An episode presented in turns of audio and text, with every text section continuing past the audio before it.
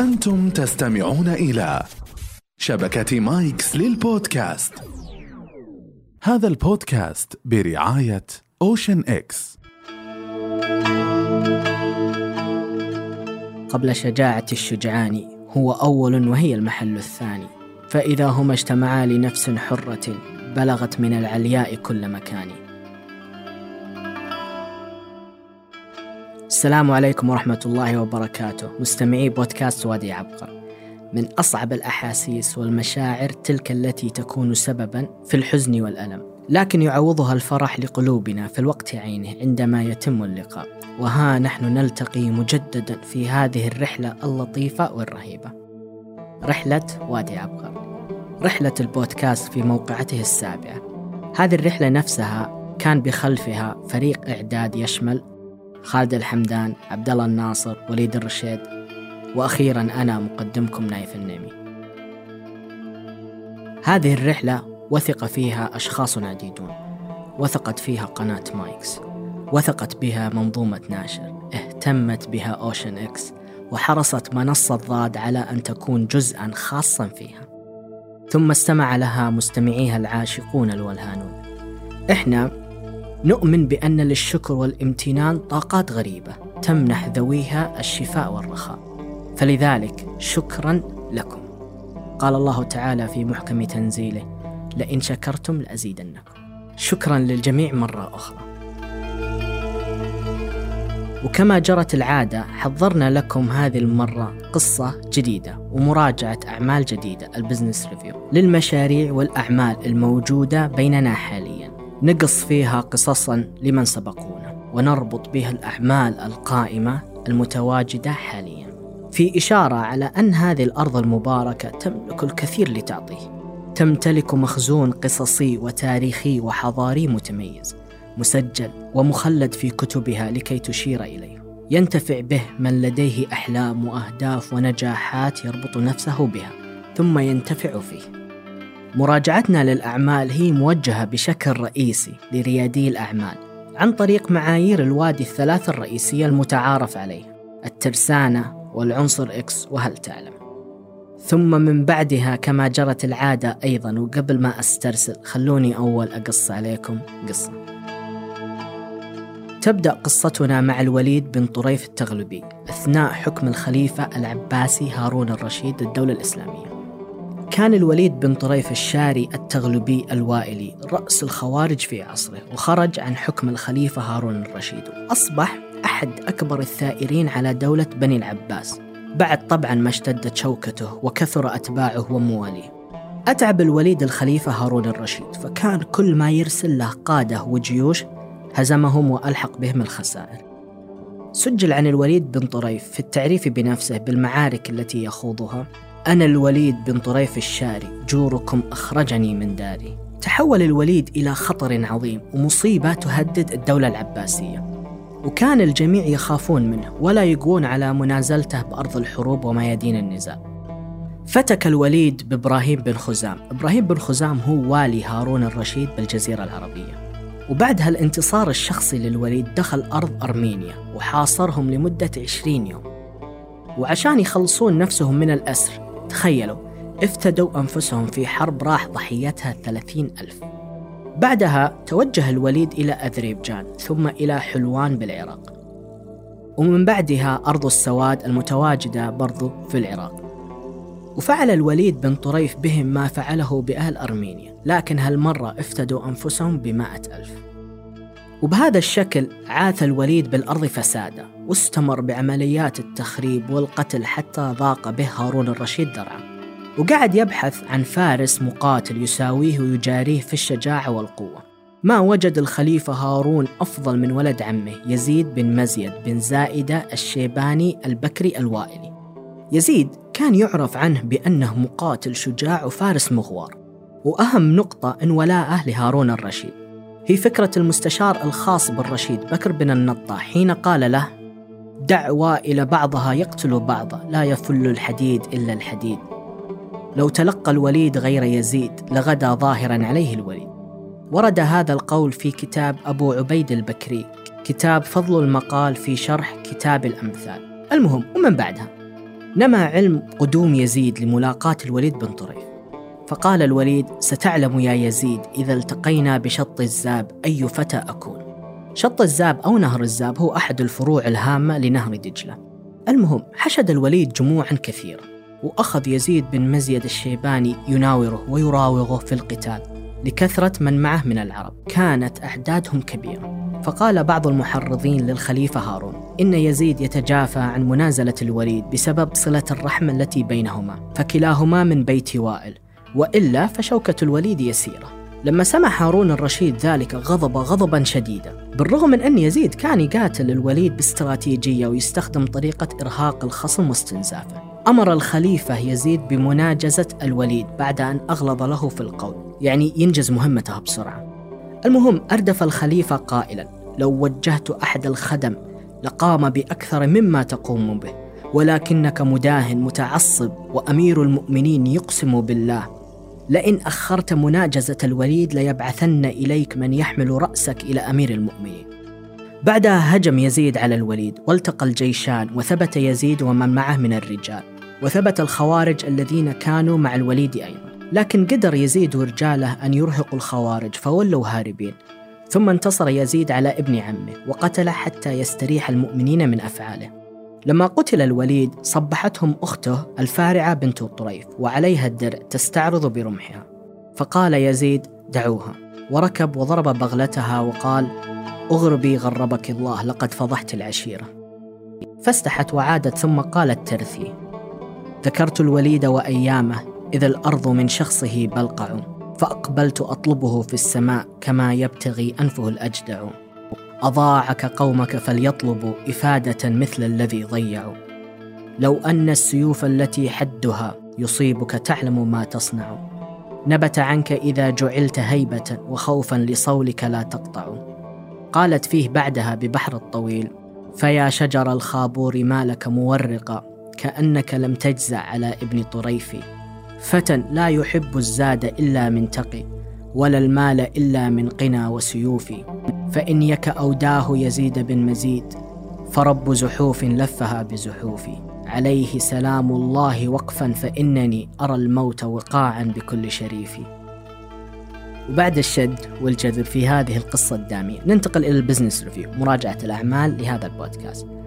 اللي راح نحكي عنه اليوم هو تطبيق إلكتروني تحصله تقريبا في كل متاجر التطبيقات داخل رقعة المملكة العربية السعودية. وانتشاره انتشار سريع جدا وحتى خلى المنافسة في مجاله شرسة جدا. لا تهدأ كل يوم المنافسة على أشدها. وبلا شك أن هالنوع من مجالات الأعمال يكون مرهق بشكل فظيع. ولو أنه كويس لنا كمستهلكين. المشروع اللي راح نحكي عنه هو تطبيق جاهز. تطبيق جاهز للي ما يعرفه. هو تطبيق يمكنك من العمل كمندوب توصيل طعام. واللي تيسر عليك عملية تحقيق دخل إضافي للي وده يستغل وقت الفراغ الخاص به ويكون يعني كدخل جانبي. قبل ما تسجل في جاهز كمندوب لازم تعرف إن جاهز يتشكل في خطوات معينة. أولا هي أن المستفيد يطلب من التطبيق. يتم إرسال الطلب للمطعم من بعدها. ثم يذهب مندوب التوصيل ليأخذ الطلب ويوصله لموقع العميل أو المستفيد. وبناء على نموذج العمل هذا البزنس موديل فجاهز هو منصة إلكترونية تربط بين المطاعم أو مقدمي الطعام وبين العميل بين قوسين المشتري. وفي خلال هذه الرحلة يكون كل شيء مربوط ومتابع بالتطبيق وخرائط التطبيق. والآن يا معشر المستمعين والمستمعات ننتقل للترسانة الخاصة بجاهز. أولا أدري كثير بيقول لك سهولة التطبيق سلاسة عملية الطلب سرعة التوصيل وأشياء مختلفة كثير ولكن لا لا لا لا لا, لا. النقطة المهمة جدا واللي تعتبر مفصلية في نموذج عمل تطبيق جاهز هي التعاقد مع شركة الوطنية لتغطية قطاع الخدمات اللوجستية. خلوني أستوقف هنا قليلا قبل ما نكمل. كثير سبق وسألني إيش معنى الخدمات اللوجستية؟ فأنا راح أستغل هالفرصة في شرح الخدمات اللوجستية أو ما يعرف في اللغة العربية بفن السوقيات. طبعا هي عبارة عن علم وإدارة تدفق الموارد المختلفة كالبضائع يعني وحتى المواد الأساسية أو يمكن الخدمات البشرية المختلفة. تبدأ من منطقة الإنتاج وحتى منطقة الاستهلاك. على فكرة من الصعب جدا القيام بأي تجارة عالمية سواء كانت استيراد أو تصدير أو أي عملية لنقل البضائع والموارد المختلفة دون دعم لوجستي احترافي. واللي عنده مشروع متوسط أو صغير أو حتى متناهي الصغر راح يعرف هالحقيقة. وبعد تتضمن الخدمات اللوجستية عدة محاور مثل النقل الجرد التخزين المعالجة المادية والتغليف أو الصندقة. الآن وبعد هالإشارة الهامة نكمل مع نقطة الترسانة الأولى حق جاهز. تعاقد تطبيق جاهز مع شركة الوطنية عشان تستغل ثغرة التوصيل وتمنع حدوث أي صعوبات في إتمام الطلبات. الآن شركة الوطنية عندهم أسطول عظيم كان يخدم سابقا مجال الصحافة وتوزيع الجرائد والمجلات الورقية. بس كلنا نعرف بعد النهضة الرقمية وتوجه الصحافة لنشر موادها إلكترونيا وعبر وسائل التواصل الاجتماعي خسرت الوطنية السوق بأكمله. فجاءت فكرة جاهز بدعم تطبيقهم لوجستيكيا عن طريق هذا الأسطول الجبار كالنفط الذي لا ينضب. ووقعوا على شراكة أن المزودين يستخدمون أسطولهم في خدمة عملاء جاهز. لا تستهينوا بهذه النقطة الجوهرية ترى هي اللي خلت جاهز ياكل حصة كبيرة من السوق. حتى بالرغم من استحواذ HungerStation عليها مسبقا ونقدر نلاحظ أن كثير من الجمهور بدأ أصلا يتوجه من HungerStation إلى جاهز بسبب أن جاهز أكفأ بعملية التوصيل ولا ينسحب عليك مثل التطبيقات الأخرى. وكذا تحس حتى أن توصيلهم سريع جدا بشكل غير مسبوق. إذا ما أخذنا بعين الاعتبار أنهم خدمة توصيل للبيت. ما شاء الله أذكياء في توفير حلول ومعالجة مشاكل نموذج العمل ال business model. ثانيا وهذه النقطة الثانية نقدر نقول إنها امتداد للنقطة الترسانية الأولى الاستفادة العظيمة من مفهوم منحنى التعلم ال learning curve لاحظوا إن جاهز ظهر في السوق بعد هانجر ستيشن لكن في كثير من الجزئيات تفوق عليه. جاهز درس السوق بشكل أكثر عمق وأكثر حكمة. درس المشكلات اللي يواجهها من سبقوه سواء هانجر ستيشن أو غيره. حددوا صعوبات هالمجال الريادي. عالجوا الثغرات بأفكار جديدة وميزة تنافسية مطورة وبعدها انطلقوا عشان ياخذون حصتهم من السوق. فأبدا مو معناته أنك تأمن تواجدك بالمركز الأول وتعتقد أن السوق والجمهور راح يحترم فكرتك السباقة الريادية. إن ما طورت نفسك وعالجت مشكلاتك راح يتخلى عنك السوق ويتوجه لغيرك. عشان كذا تلقى تقدم وتطور تطبيق جاهز خفيف لكن دائما ما يكون محكم. أما الآن مع عنصر X. عنصر X الأول هو إبرامهم اتفاقية شراكة مع نادي الهلال. هذه الشراكة نموذجية نموذجية نموذجية جدا. الشراكة هذه تمنح ترخيص لتطبيق جاهز يكون شريك توصيل الأطعمة الرسمي والحصري لنادي الهلال. ويمتد عقد الشراكة هذا لمدة خمس سنوات ابتداء من الموسم الرياضي 2019 ميلادي. يحصل بموجبه تطبيق جاهز على العديد من المزايا والحقوق اللي تشمل الفعاليات والحملات التسويقية. ويكون شعار التطبيق في منطقة أعلى الصدر في تيشيرتات لاعبي الهلال حدثني عن التسويق في أوج عطائه. على فكرة كان جاهز السباق في هذه المبادرة للاندماج مع جمهور الرياضة وكرة القدم وكسب شريحة كبيرة. حتى أن مشجعي نادي الهلال يقدرون يطلبون تيشيرتات فريقهم من نفس التطبيق. والحق يقال كانت إدارة نادي الهلال وجاهز السباقين في هذا النوع من الرعايات حتى أنها الخطوة حمس التطبيق وصل للتعاقد مع الغريم الأصفر نادي النصر بتكوين نفس هذا النطاق التعاوني. عنصر إكس ثاني. ما زال تطبيق جاهز متمسك بنفس الخدمات اللي بدأوا عليها. هذا إذا طبعا ما استثنينا توصيلهم لقمصان نادي الهلال واللي تكونت بسبب الرعاية واتفاقية الشراكة. استفاد تطبيق جاهز من طفرة تقديم الخدمات on demand services مثله مثل غيره.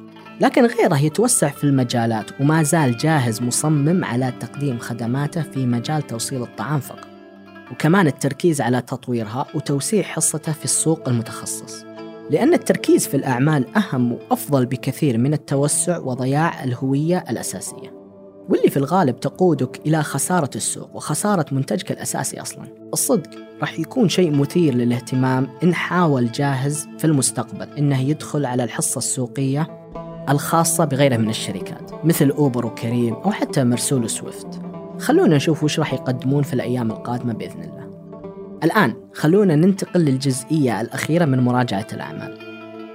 هل تعلم عزيزي المستمع أو عزيزتي المستمعة أن في سبتمبر 2016 ميلادي تم إطلاق جاهز في جميع متاجر الأجهزة الذكية iOS أو Android ومع حلول النصف الثاني لعام 2017 أتمموا توصيل الطلب رقم مليون. هل تعلمون بعد بأن معدل عدد العملاء اللي يقومون بالطلب مرة أخرى هي 73% ومعدل نجاح تنفيذ الطلبات هو 99% هم تتوقعون مصادفة ولا من نقطة الترسانية الأولى؟ هل تعلمون بأنه ونظرا لتسارع النمو في جاهز من المتوقع أن يحتوي على أكبر قاعدة عملاء لمنصات خدمة توصيل الأطعمة على مستوى منطقة الخليج؟ بنهاية عام 2020 ميلادي في ختام المراجعة استمعنا لزمانين مختلفين لتفصيلين متشابهين تعلمنا حكايتين متغايرتين في روايتها وتداركنا واقعيتها بفصولها وأطيافها. الطرف الأول كان فيه تشبيه الحديد أساسا، ذلك المعدن الذي لا يثنى، ذلك الكيان الذي لا ينهزم، حطم الشجاعة وحطم القوة وحطم الجبروت بهدوئه ورزانته وحكمته. أما الطرف الثاني فهو متأخر عن الركب، لحق الخيل المنتصر، لحق من سبقوه ولم ييأس، سارع في خطواته الثابتة متيقنا بعمله. حطم الجراءة وحطم التقاليد وحطم السباقون بسكينته وذكائه وشكيمته. في البداية يخيل للمستمع والمستمعة بأن القصة والحكاية عن الوليد أو حتى هارون الرشيد، ولكن البطل الحقيقي فيها هو يزيد بن مزيد. هو الذي فكر وخطط وأرسل حكاية ثم انتصر بها، وكذلك جاهز، أتى من بعيد تهادى إلى القمة بكل حنكة. لعل قصة نجاح التطبيقات المتخصصة بتوصيل الطعام لم تنشأ على يده بل بغيره، لكن هو الذي تعقل ورسم وصنع النهاية ثم انتصر بها. سلام الله يا سادة على تاريخنا وحاضرنا ثم مستقبلنا. عزيزي وعزيزتي مستمعي هذا البودكاست، اسمعوني بتركيز. خلوني أبى أتكلم معكم شخصياً. هل سبق وأخبركم أحدهم بأنكم قد تغيرتم؟ بأنك أنت شفت نفسك عليهم وأنتي صرتي ما عاد تجتمعي معهم مثل أول وأنتم تغيرتم والحقيقة أنكم أنتم كنتم مجتهدين في حياتكم وتكدون لأجل مستقبلكم ما حد يفهمكم ولا يستوعبكم طيب خلوني أسألكم مرة ثانية هل سبق وعاتبوكم بأنه لا تحلمون بأهدافكم المستحيلة والإعجازية. هل جاك من قبل أحد وقال لك أنت ما عندك سالفة؟ وأنت قالوا لك لا تعبي نفسك ما راح تنجحي. وأنت وأنت كافحتوا وضحيتوا بكل ما عندكم. ما حد يحس بتعبكم ولا أحد يقدر عناكم. والحين مرة ثالثة لأنها ثابتة. هل سبق وضحك عليكم اللي حولكم؟ وقالوا لك أنك قاعد تضيع وقتك. وانت إن الشعلة اللي بداخلك هي بس عود كبريت مصيره يطفي قريب. وأنتم ذقتوا المر في حياتكم ماضيكم وحاضركم. لكن أحيانا تراهم ما يشوفون من نفس منظوركم ويمكن شغفكم يحرجهم ويمكن صراعكم يضايقهم أو حتى يمكن أحلامهم كانت كوابيس وهذه ردة فعلهم. ترى يمكن أنتم بس اللي تذكرونهم بضعفهم لأنهم يكرهون طموحهم يغارون من صمودكم. كل ساعة كل دقيقة كل ثانية كل جزء من الثانية كون فيها أنت مثل ما تبي أنت. كل سنة كل شهر كل أسبوع كل يوم. كوني فيها أنت مثل ما تبي أنت لا أحد يوقفكم ولا أحد يثنيكم. لا تنكسروا ولا تندمروا. لا تكونوا نسخة ثانية منهم. كونوا أفضل نسخكم. أفضل لكم أنكم تكونوا مكروهين لأنكم أنتم أنفسكم. ولا تكونوا محبوبين عشان تشبهون غيركم. كونوا أنفسكم لا أنفس غيركم. اكسر التوقعات وانزع رداء النمطية. ولا تنسى هذه التوصيات فإن الحديد بالحديد يفل. هذا ما حبينا نقدمه لكم من فريق وادي عبقر. هذه توليفتنا الخاصة. نحكيها لكم ختاما ونتمنى أن يكون هذا المحتوى قد نال على إعجابكم مرة أخرى. ونشوفكم إن شاء الله في حلقة ثانية مراجعة أعمال ثانية. ما راح نقول لكم وداعا لكن إلى اللقاء.